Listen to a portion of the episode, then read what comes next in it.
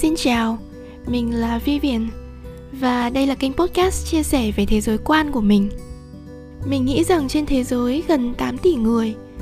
mỗi người đều được sinh ra và lớn lên với những trải nghiệm hoàn toàn khác nhau.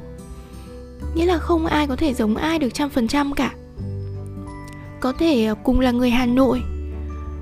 rồi cùng tốt nghiệp từ một trường học, hoặc cũng có thể là cùng đang đi làm văn phòng chẳng hạn nhưng mỗi người sẽ đều có một hoàn cảnh riêng. Và qua đó thì tạo nên những góc nhìn cá nhân về cuộc sống không hề giống nhau chút nào.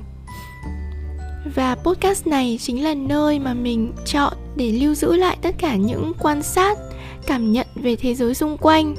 cũng như là những bài học và những kiến thức mà mình đã góp nhặt được từ chính những trải nghiệm của bản thân mình qua việc đi học, đi làm, quản lý cuộc sống cá nhân và mình hy vọng là những chia sẻ của mình có thể mang lại cho bạn thêm một góc nhìn về cuộc sống.